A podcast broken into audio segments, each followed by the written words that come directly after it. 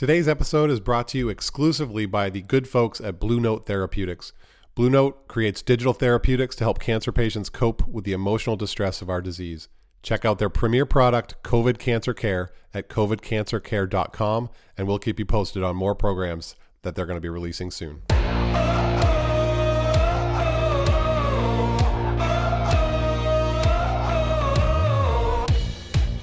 Welcome to the Man Up to Cancer podcast. I'm Trevor Maxwell. I'm a stage four colon cancer survivor, and I've got a message for other men. You don't have to go through this alone. What does it mean to man up to cancer? It means reaching out instead of isolating. It means having the courage to accept help along the way. To me, manning up isn't just about being tough. It's about knowing that we're stronger and smarter as a pack than we are as lone wolves.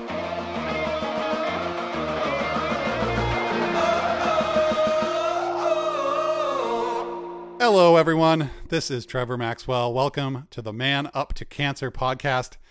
I am excited today to have Stephen Barker, stage three lymphoma survivor from Bartlett, Tennessee.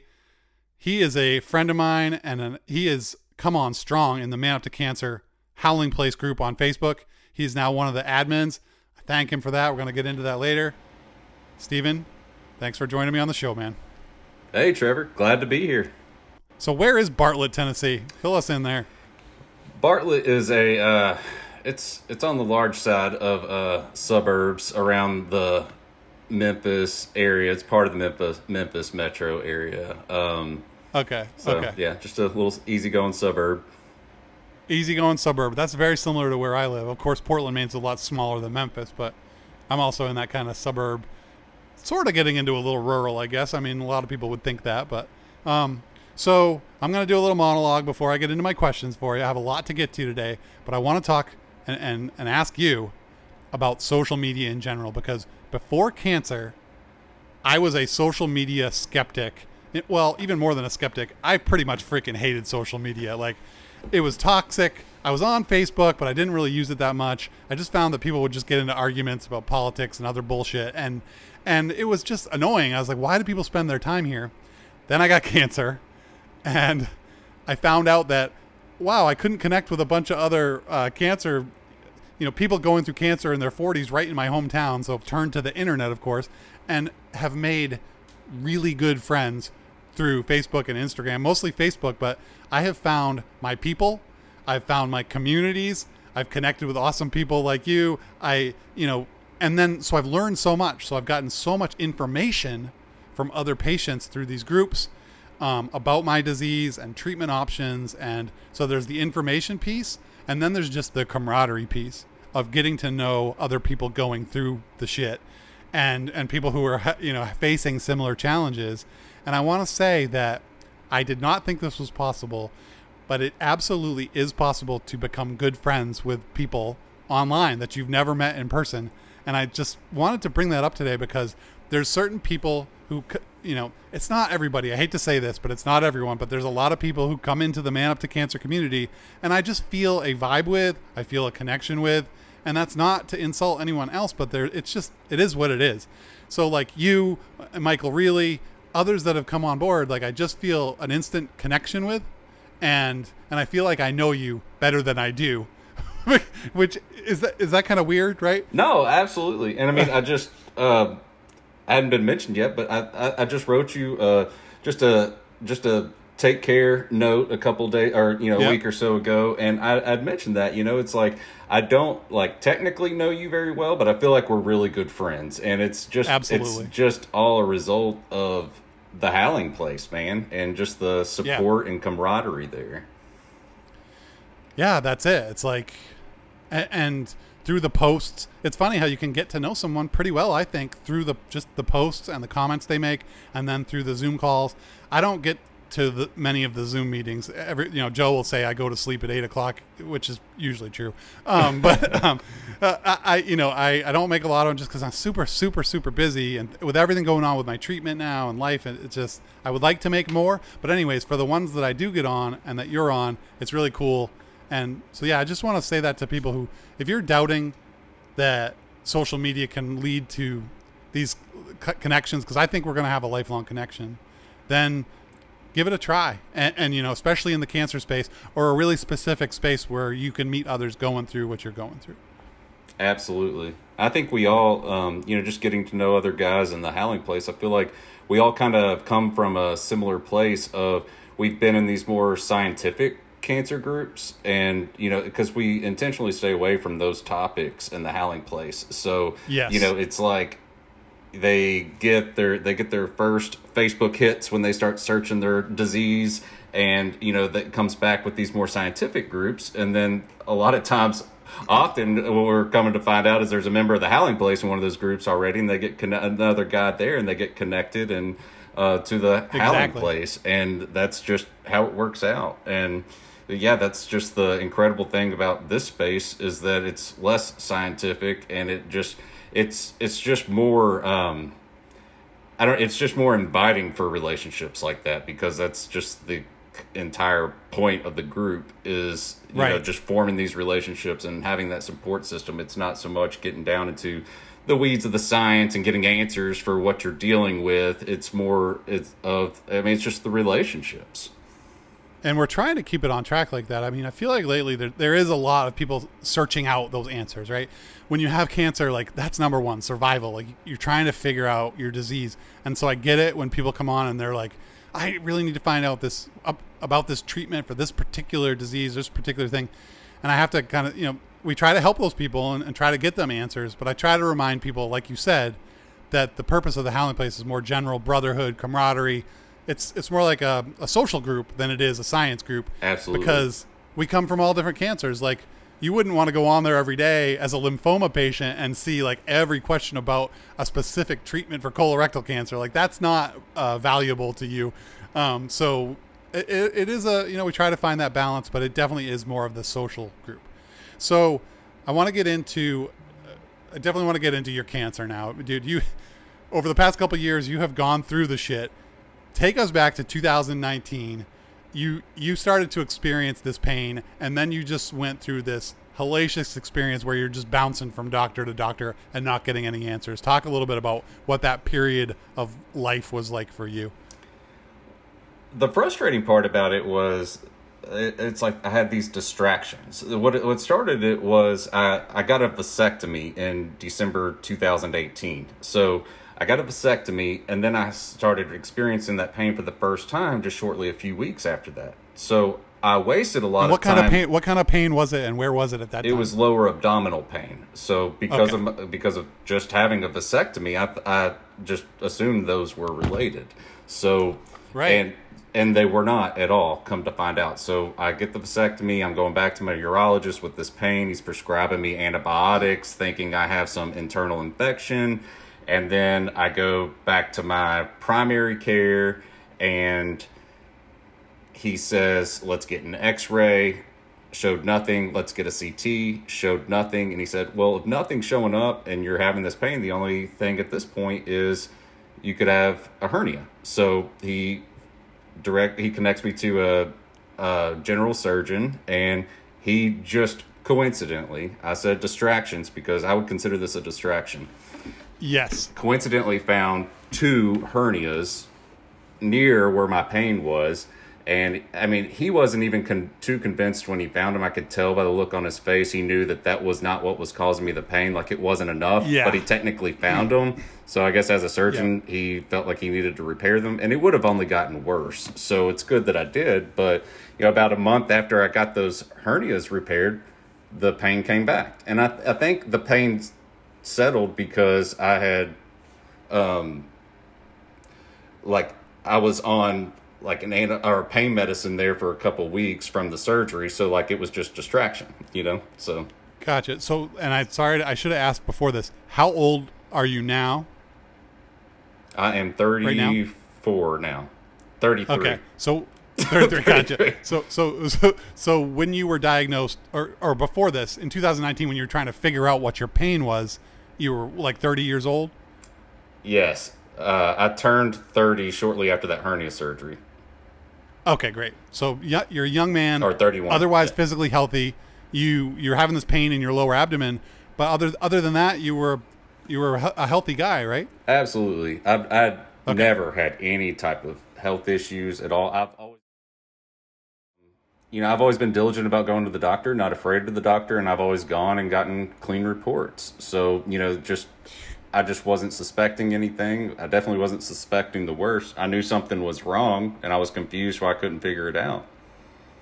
So you so you get the hernias repaired, and and you're you're both thinking at that point, yeah, there's got to be something else going on. The pain comes back, and it starts to progress, right? It starts getting Right. worse. Yep.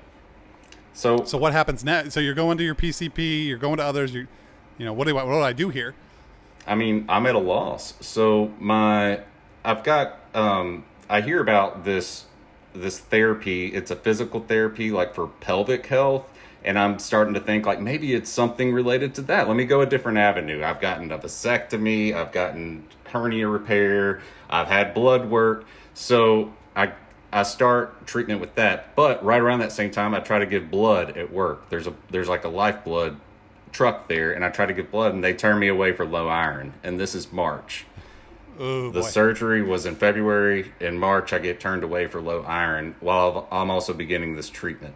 So, you know, I know that at that point, and and that's like the biggest takeaway I would want to say to anybody listening today. Low iron in a man is not okay. It's just not okay. If like you need to have Yeah. a very specific reason why it's low and know what that reason is, and your doctor be aware of it because if you don't, then that's that's you just need to. It's not okay to have low iron. That, well, that's why, yeah, and that's why I was diagnosed. That's why I got my colonoscopy because when I was having fatigue and came back with low iron. So same exact thing. I was anemic with low iron. So absolutely, everyone listening today, guys, low iron is a sign that there's something going on. And if you and, and and a lot of guys go and they'll talk to their PCP about that or another doctor, and people won't be concerned because they look at you.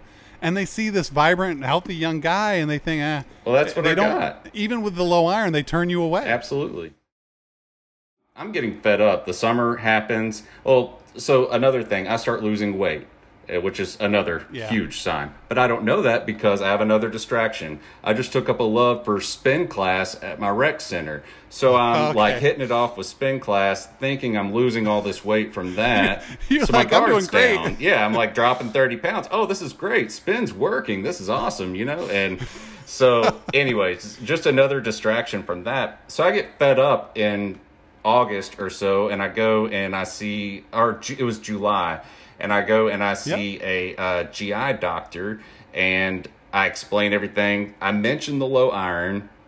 I mention the low iron, and he doesn't check my iron, and he doesn't check my Wow. stool for blood. Oh, I insist on a colonoscopy. He finds two polyps and nothing. And he says, Well, you know, we'll see what happens. And, you know, if you're still experiencing the pain in another couple months, we can do an upper endoscopy. And so we leave, and I'm just, I'm not okay with that. It's, I'm in, I'm, I'm like, it's hard for me to sit up in a chair at this point. I'm in so much pain. I mean, it was oh. excruciating, and I'm, you know, it's getting hard to go to work every day, and i'm you know, my wife doesn't Yeah. work, so I'm the sole provider for my family, and I'm starting to really get worried about this. You know, it's affecting yeah, my definitely. performance. So, yeah, and so I I just go back to my I, I said I, I get fed up at this point. I find the best general uh, or primary care in the Memphis area. I find the best. It takes Yep. until October to see them. That's too long. So I go back to my old one. I just walk in and get labs because I'm like I need to know what my iron is. I don't know. These doctors are giving me the runaround, and I go and then my doctor calls me back the same day because he didn't know I was coming. I just walked into their labs and got it. He's like, "Hey, I didn't know you were coming in for blood work. this is the old doctor that I'm leaving." And I said, "Yeah." I was like, "I, I don't know." I, I, I'd give him a little background what I've been going through, and he said, "Well, man, your hematocrit is 24, and for for Ooh. anyone who has any idea of hematocrit, it normal range is about mid 40s to you know upper 60s or so in men, Right. and mine's mid 20s." And he said, "I'm going to have to direct you to a hematologist." And so he does that, and then he's I get an appointment. It's nothing until November.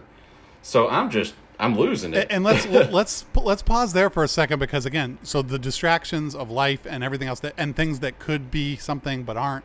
We got into that, and then there's also just the delays, Yeah. and what it takes to see someone. And and again, I think that just again relates to age and condition. But you're in a ton of pain, and and you still can't get in these doors for weeks. Right. And I'm sitting there in pain. A 30 something year old guy proactively seeks out a GI doctor, and he, oh, I forgot to mention, he advised that I get uh, magnesium citrate because he thinks my bowels are just backed up because I'm really too young for it to be anything too serious. So Yeah, it exactly. just kind of makes you sick. But so Yes. beat around the bush with all that. So I eventually wait until I see my new primary care October 1st. I go in, I tell him everything. He throws his arms up in the air, checks my stool for blood that day. It's positive, or, or it's positive for blood.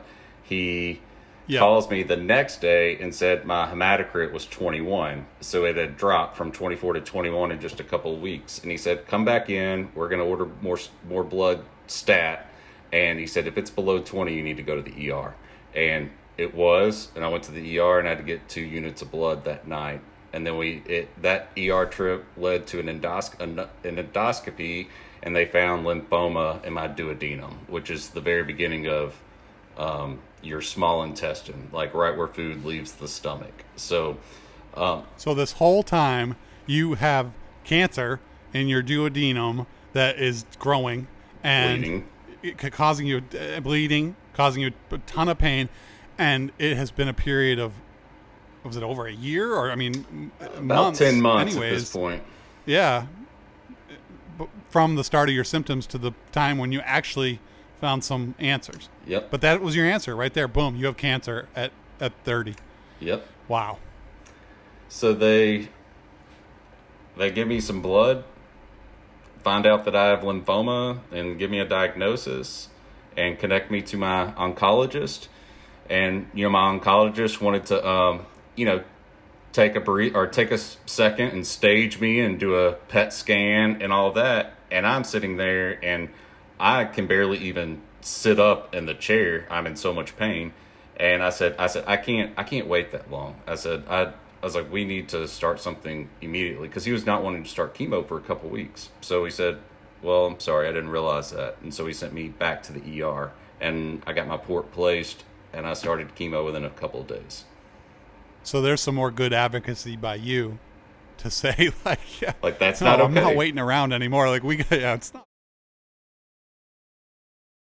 Lymphoma and we know I'm bleeding and we know that I'm losing blood every second we keep here sitting here and talking about it. So let's start treating Right. this baby, you know? hundred percent. And um, to give us a little education on lymphoma in general. Obviously, being a colorectal cancer patient, I'm not too. Is it something that's more of like a genetic thing, or just uh, sporadic, or how does it um, crop up in someone at your age?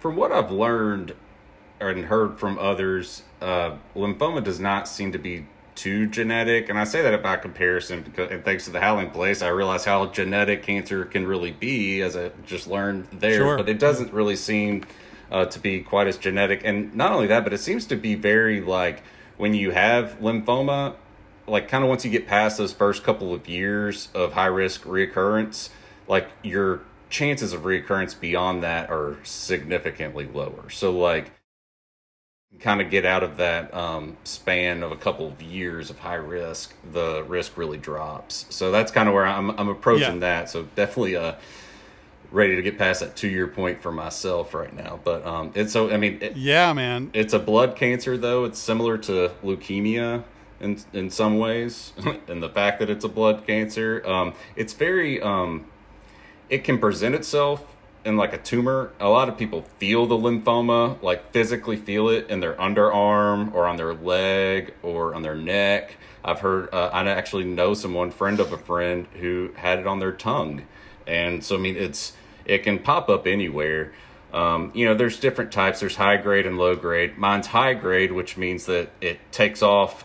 Ba- I mean, you know, my first CT there was nothing. My second CT they were filling me up with blood and finding lymphoma. So that just shows how, and that was like a six month period. That just shows how quickly it grows. Um, you know, so that's why we didn't pick it up at first. So you know, it's very quickly growing, but you know the the flip side to that is that it's very treatable. It's highly treatable. So it's it you know it has a fast and, growth rate. and again, here we're going to kind of glaze over some of the treatment, um, but like I did with Michael Reilly, because I want to get to some some other themes and topics of conversation. But Sure. you had so you started chemo, you had a bowel obstruction, you went on TPN nutrition. Explain to folks what that entails. that was that was the darkest part because I started treatment and my pain went away like within 24 hours after my first round. And then so about 10 days after my first round, I started throwing up. And it wasn't like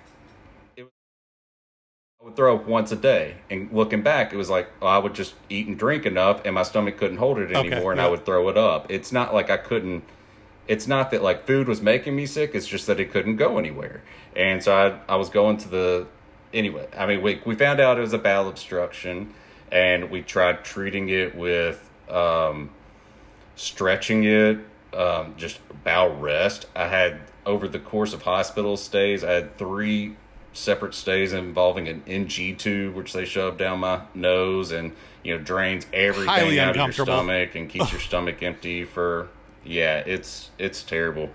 But um you know so during that time i it was about it was about seven or eight weeks. And i mean there were periods through that where i would get approved for like um i forget what they call it full liquids you know like different thing like they would let me start testing things out and you know i would so it wasn't that whole time i went without eating but i was never normally eating during that time and you know they had to have me on tpn which is not great for your liver so it's definitely not like a permanent arrangement to keep you nourished um but yeah, the the bowel obstruction was awful. That started. It was Halloween. I remember it was a few days before Halloween, but I remember Halloween. I could not take my kids trick or treating. My mom had to come over and go with my wife and walk them around the neighborhood to go trick or treating that night. And the next day we went to the ER, and I just, I just, I don't know. It was just you know something happens and you just kind of tag a tag a date to it. So you know, so from Halloween until um, about mid December, I didn't really eat anything at all. I mean, it was or drink. And I've seen some uh, I've seen some photos of you from that time, and you are you're looking pretty gaunt. Uh, your cheeks are hollowed Yeah. out. You you lost a, a bunch of That's weight. uh, I think the face, my face showed it the most. I mean, it's just like the yeah, you said it. The cheeks hollowed out. I got down to 145 pounds whenever I was in the hospital, and I mean, for reference, whenever I was diagnosed, I was just north of 200, and now I'm or then I got down Oh, to yeah, 145. I'm back around 200 now. So yeah, you're you are looking awesome, man. You're Appreciate looking it. Appreciate really it. awesome. We're gonna break for a quick minute here to thank today's sponsor. We want to thank Blue Note Therapeutics for sponsoring today's podcast.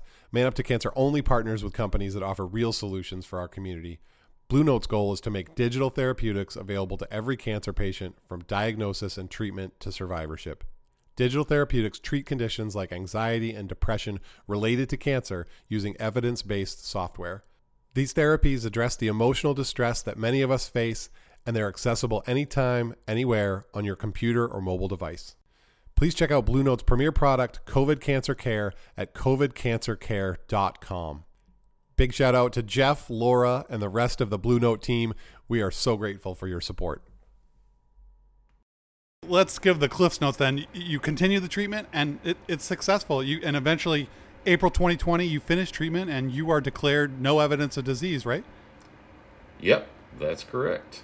And well, so I did have the. I mean, just as a result of all that, I did have a a bowel, a small bowel bypass, so that I could eat again. That's what solved it. So I did Okay, get that okay. surgery in December, so I could eat. So it didn't resolve itself. I just had to get reconstructed down there, so I could eat. And they had to place a peg feeding tube, so I was on tube tube feed for a couple of months as my bowels woke back up. But yeah, I went. Um, I've been NED since April 2020, just a few weeks after the the launch of uh, COVID nineteen. So that was that was pretty sweet timing, ending a cancer journey and beginning a an epidemic or you know pandemic for the whole world. Oh man, and yeah, so I think you had a. I think I saw there was like a car parade that went by when you were finished with your chemo, and you and your family were out there on your lawn, and the car parade's going by, cheering you on, and celebrating it, right?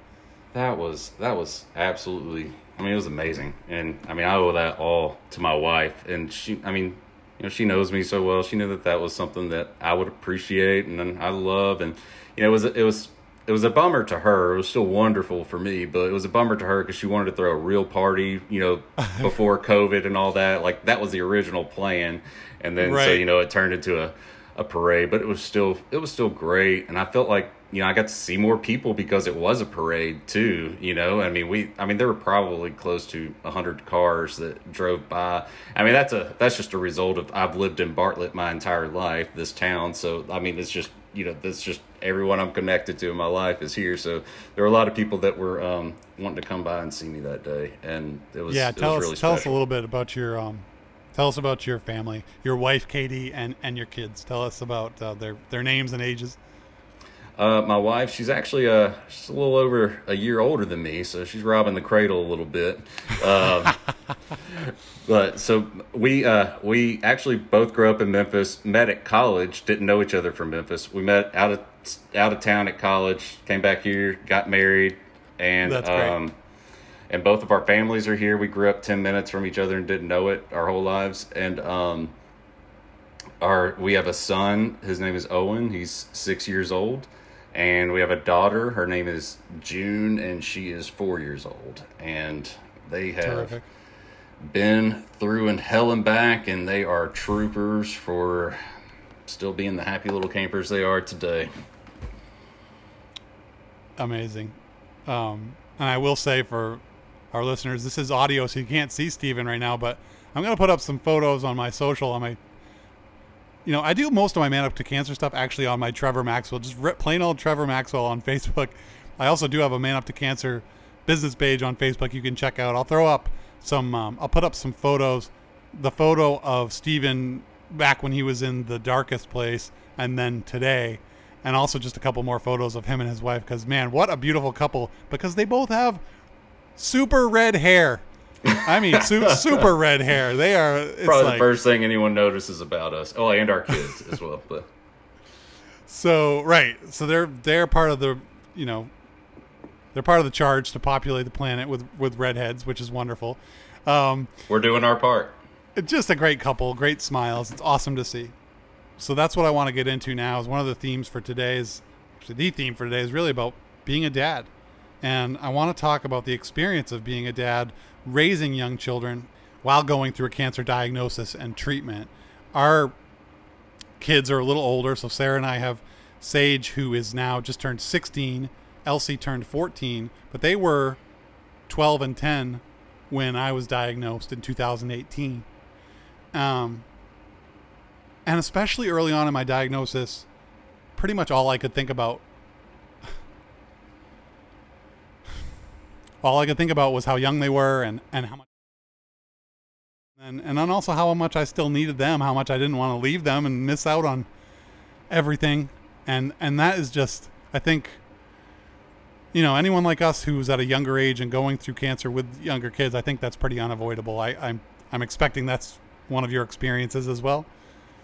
Yeah, absolutely. I mean, it's it's hard to watch. I mean, it's such a it's it's a grieving process. You know, it's you have to watch moments go by that you'll never get back because of the hmm. way just because of your current health state. You know, just moments where other people are getting to do things and take care of your kids and you want to be there. And then not only that but your kids don't understand. And that's the worst part. And you know it's not only are you not getting those experiences but you or i just was constantly worried that they were thinking that i didn't want to have those experiences with them that i was opting out you know like that was Right. the worst part for me you know so any way i could ever convey it to them that you know this was not by choice like i want choice, i want to yeah. be with them this is not where i want to be this is not permanent this is you know it's I don't know. I was just very cognizant of that going through the journey, and I just anything I could verbally do for my kids to reassure them that you know I'm Yeah. here, I love them, I want to be with them. I'm sorry that you know physically, effort wise, I cannot do as much as I used to That's right. but and it's just a it's hard it's hard especially with my my son owen just because he was older and I, he just had more questions my daughter was three at the time or I, she had turned she was two going on three during that time so she was younger Yeah, totally. I, and and I hear you absolutely. And like when you're debilitated, and you don't have a choice, you you have to be where you have to be because of the cancer, and it's so maddening, right? It's it's and and like you said, you see all your peers. You know, we're in this category of younger. You know, you're younger than me, but we're both in this category of younger men facing cancer, and it's just a different experience. It's a different experience because our kids are just at that at the younger place. So I re- one of my vivid memories is going to one of Sage's concerts, right? You know, just concert at school, musical concert. She sings and she's up there with her class and singing, and and all the parents are around, just just you know taking the videos with their phones and just you know just loving this moment. And for me, it was there was so much going on. I had a little bit of that resentment against these other parents for like, you know, here I am with stage four cancer and and fighting for my life, and they're just uh, you know relaxing. That that's tough. Number one, but then second of all, the biggest thing was just it's like this dichotomy. It's part half of my brain is feeling so thankful to be there and that this precious moment of hearing my daughter sing, and then the other half is thinking it's always hard for me to talk about, but how many of these concerts am I going to go to? It's hard to get that. I mean, people will say like, oh, you got to get that doubt out of your can't think like that. But sorry, I, I thought like that, and sometimes I still do. I'm going to be honest. And my honest feeling at that time was part thankfulness, but also part sadness and fear that I wasn't going to be there for those later, you know, those concerts as she was growing up. And I think that, you know, for me, that was 100% and things like that, like Elsie's so- softball game, same thing. And for me, that mental piece of it has been 100% the hardest part, has been the emotional piece around the kids.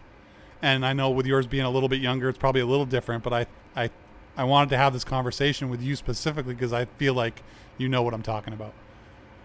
Absolutely, and I think um, I think I could speak for you too. That you know you probably had a similar experience in the way that you know before cancer, I was. I mean, I was a very hands-on dad. I mean, Yes. Katie and I, we're 50-50 bedtime, nap time, getting kids baths, feeding them, taking them places. Um, I mean, you name it. I mean, there's there's no there's no caretaking responsibility for my kids that I feel like is my responsibility or Katie's responsibility over the other. Yeah, we try to split. It's exactly exactly how we do it too. So go ahead. At ahead. least yeah. whenever I'm at home, she is with them during the day, so she's you know 110 percent during the day. But Oh yeah, uh, absolutely. we try to be 50-50 outside of working hours. But um, so I mean that was that's the hardest part because I knew I knew what I was giving up. I knew what I was missing out on because, like I said, I was hands on before, and I know what these mo- how special those moments are and those memories I'm not getting, and um, and then I was feeling extra frustrated because I mean my daughter was two at the time, so I mean I she was still brand new to me. I'm still connecting with her, getting to know her at this point. She's starting to talk, and I'm Yeah. missing all this time, and I'm in the hospital, and I'm only. I mean, I'm just not seeing her, and she's not seeing me, and it's just, it just kills you in a whole different way. so well said. And here's where we flip the script and get into the silver lining because I know from what you said in your post, and I know from that look on your face that now that you are no evidence of disease and having gone through the challenges that you've gone through, that I have to believe that your appreciation of those moments and your appreciation of your kids is even more not that you know not that it wasn't before. Look it's always 100% but there has to be that even more intense feeling of like yes this feels awesome to be doing everything you're doing with them right now Oh yeah. I mean, absolutely. It's just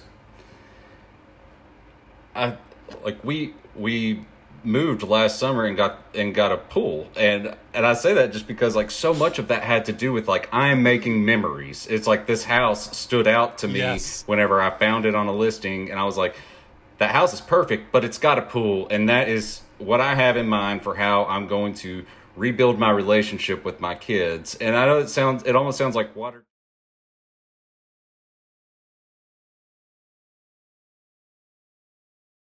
how uh, like it's COVID, we're quarantined. It was like if we got to be at home all the time, we're it, it's going to be special, and we're going to have a good time, and we're going to enjoy each other. And I felt like that was the most I could do for my family to make sure that we were all going to continue making memories, and I, that was the best I could do at that time. So yeah, I mean, I've just been. Uh, riding that train the whole time i mean we'll we'll go swimming this afternoon i'm sure too so i mean it's just Oh, i've gotten so much great. out of that and yeah i mean just i mean that's just an example but yeah you know, we, I try to have more like one-on-one time with my kids too. You know, like I try to um, ha- like take my daughter on a date, take my son on a date, and Yes, my wife yes. does it too with both of them. So I mean, we, you know, we we just try to have just mindful of it all. I mean, just appreciate. I love it. I love it, man. That's awesome. Um, and I know that they're, I know they're they're little, but to see their dad, you know, back physically and, and mentally and and just fully with all all um all cylinders pumping, that's just a beautiful thing, and I'm I'm so happy for you. Thank you, thank you. It's it's wonderful to be here. I mean, I'm I'm just blessed to be here and just to be able to. I mean, just be on this side of things and be appreciative on this end of it. What do you have to do to monitor your your health and and look out for recurrences? What what's happening now with that?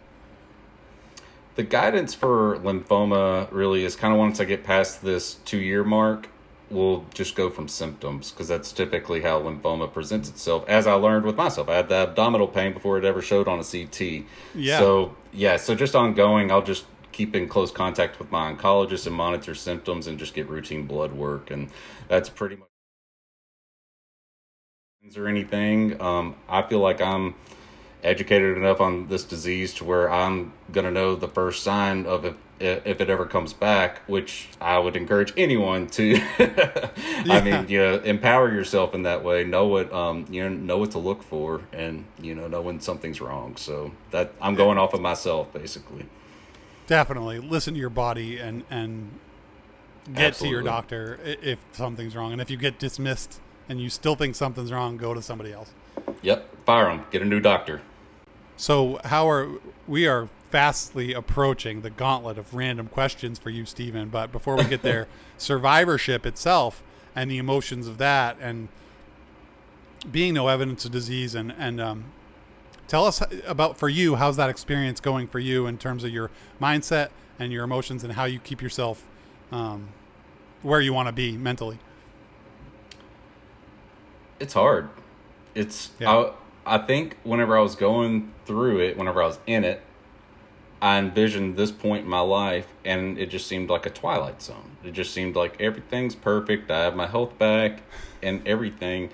And you know, I have a couple physical scars, but I don't think about those. It's the mental scars from cancer. Those hit me all day, every Yep. day, and it sucks. Mm-hmm. And you know, it it sucks because I don't have anything to complain about for how whiny that sounds. It's like everything's fine, but I'm still not okay. You know, is kind of where it is. So, I mean, you asked about like a mental state, and you know, didn't talk about it much, but I mean, I'm very open about it in the Howling Place. I'm a huge advocate for mental health. I have, um, I I was lucky enough to be established with counseling about a year prior to starting cancer treatment, so I didn't have to figure Excellent. that out during the treatment. But um, to anyone who's considering going and start it, because it takes a little bit to get established, and you may not like the first person you see, and so anyway, so it's an ongoing it's an ongoing management of my heart and mind, and I'm you know I'm lucky to have my wife to you know, continue survivorship through. I didn't mention, but she's a survivor of thyroid cancer.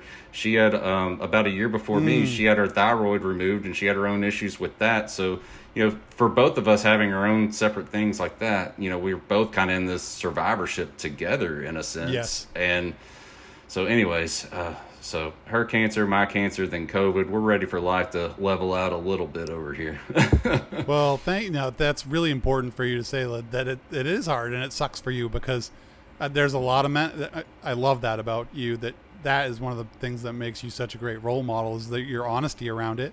In the past, men would just say, "I'm fine, I'm good, yep, got it. Cancer's done. I'm good. What like what are we talking about here?"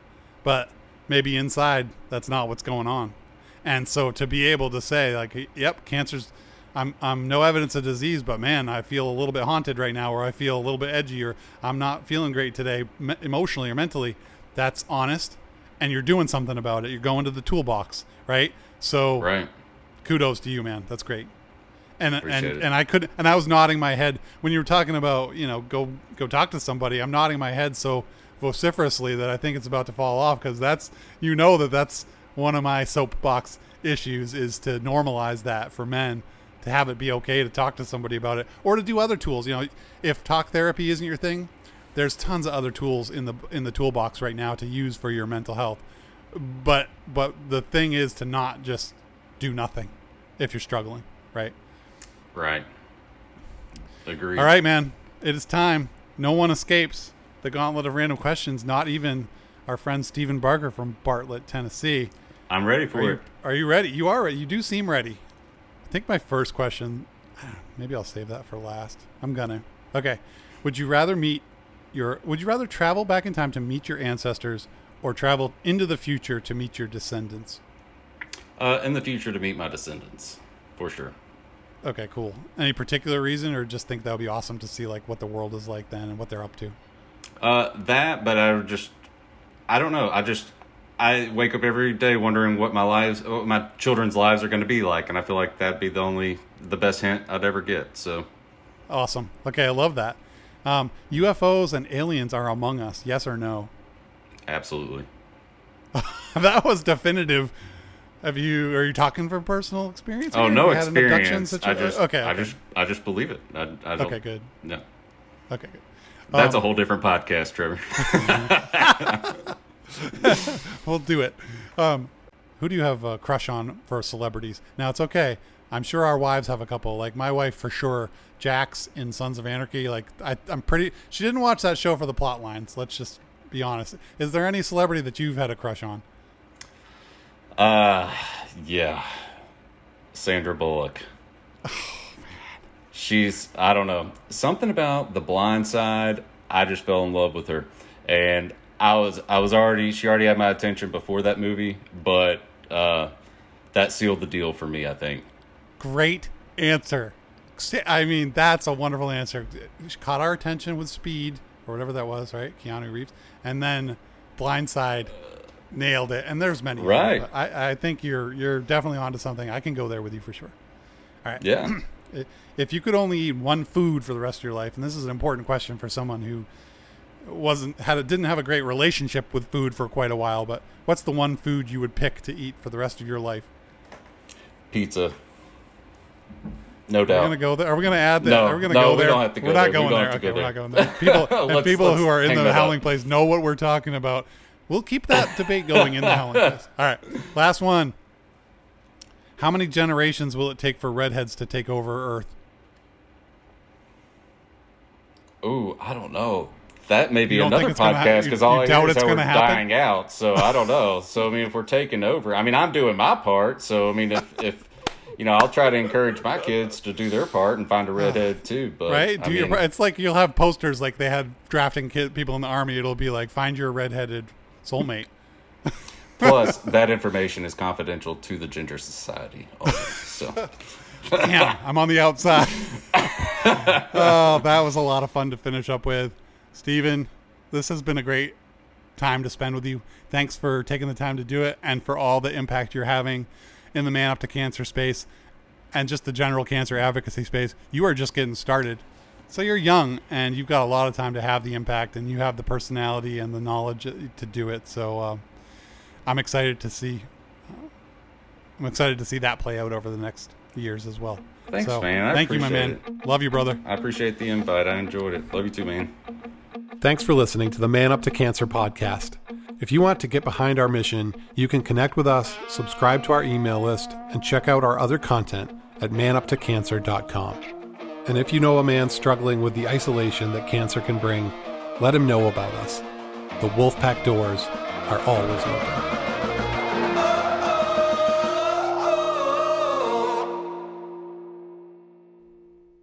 Big thanks again to Blue Note Therapeutics for sponsoring today's podcast. Blue Note creates digital therapeutics to help cancer patients cope with the emotional distress of our disease. Check out their premier product, COVID Cancer Care, at covidcancercare.com.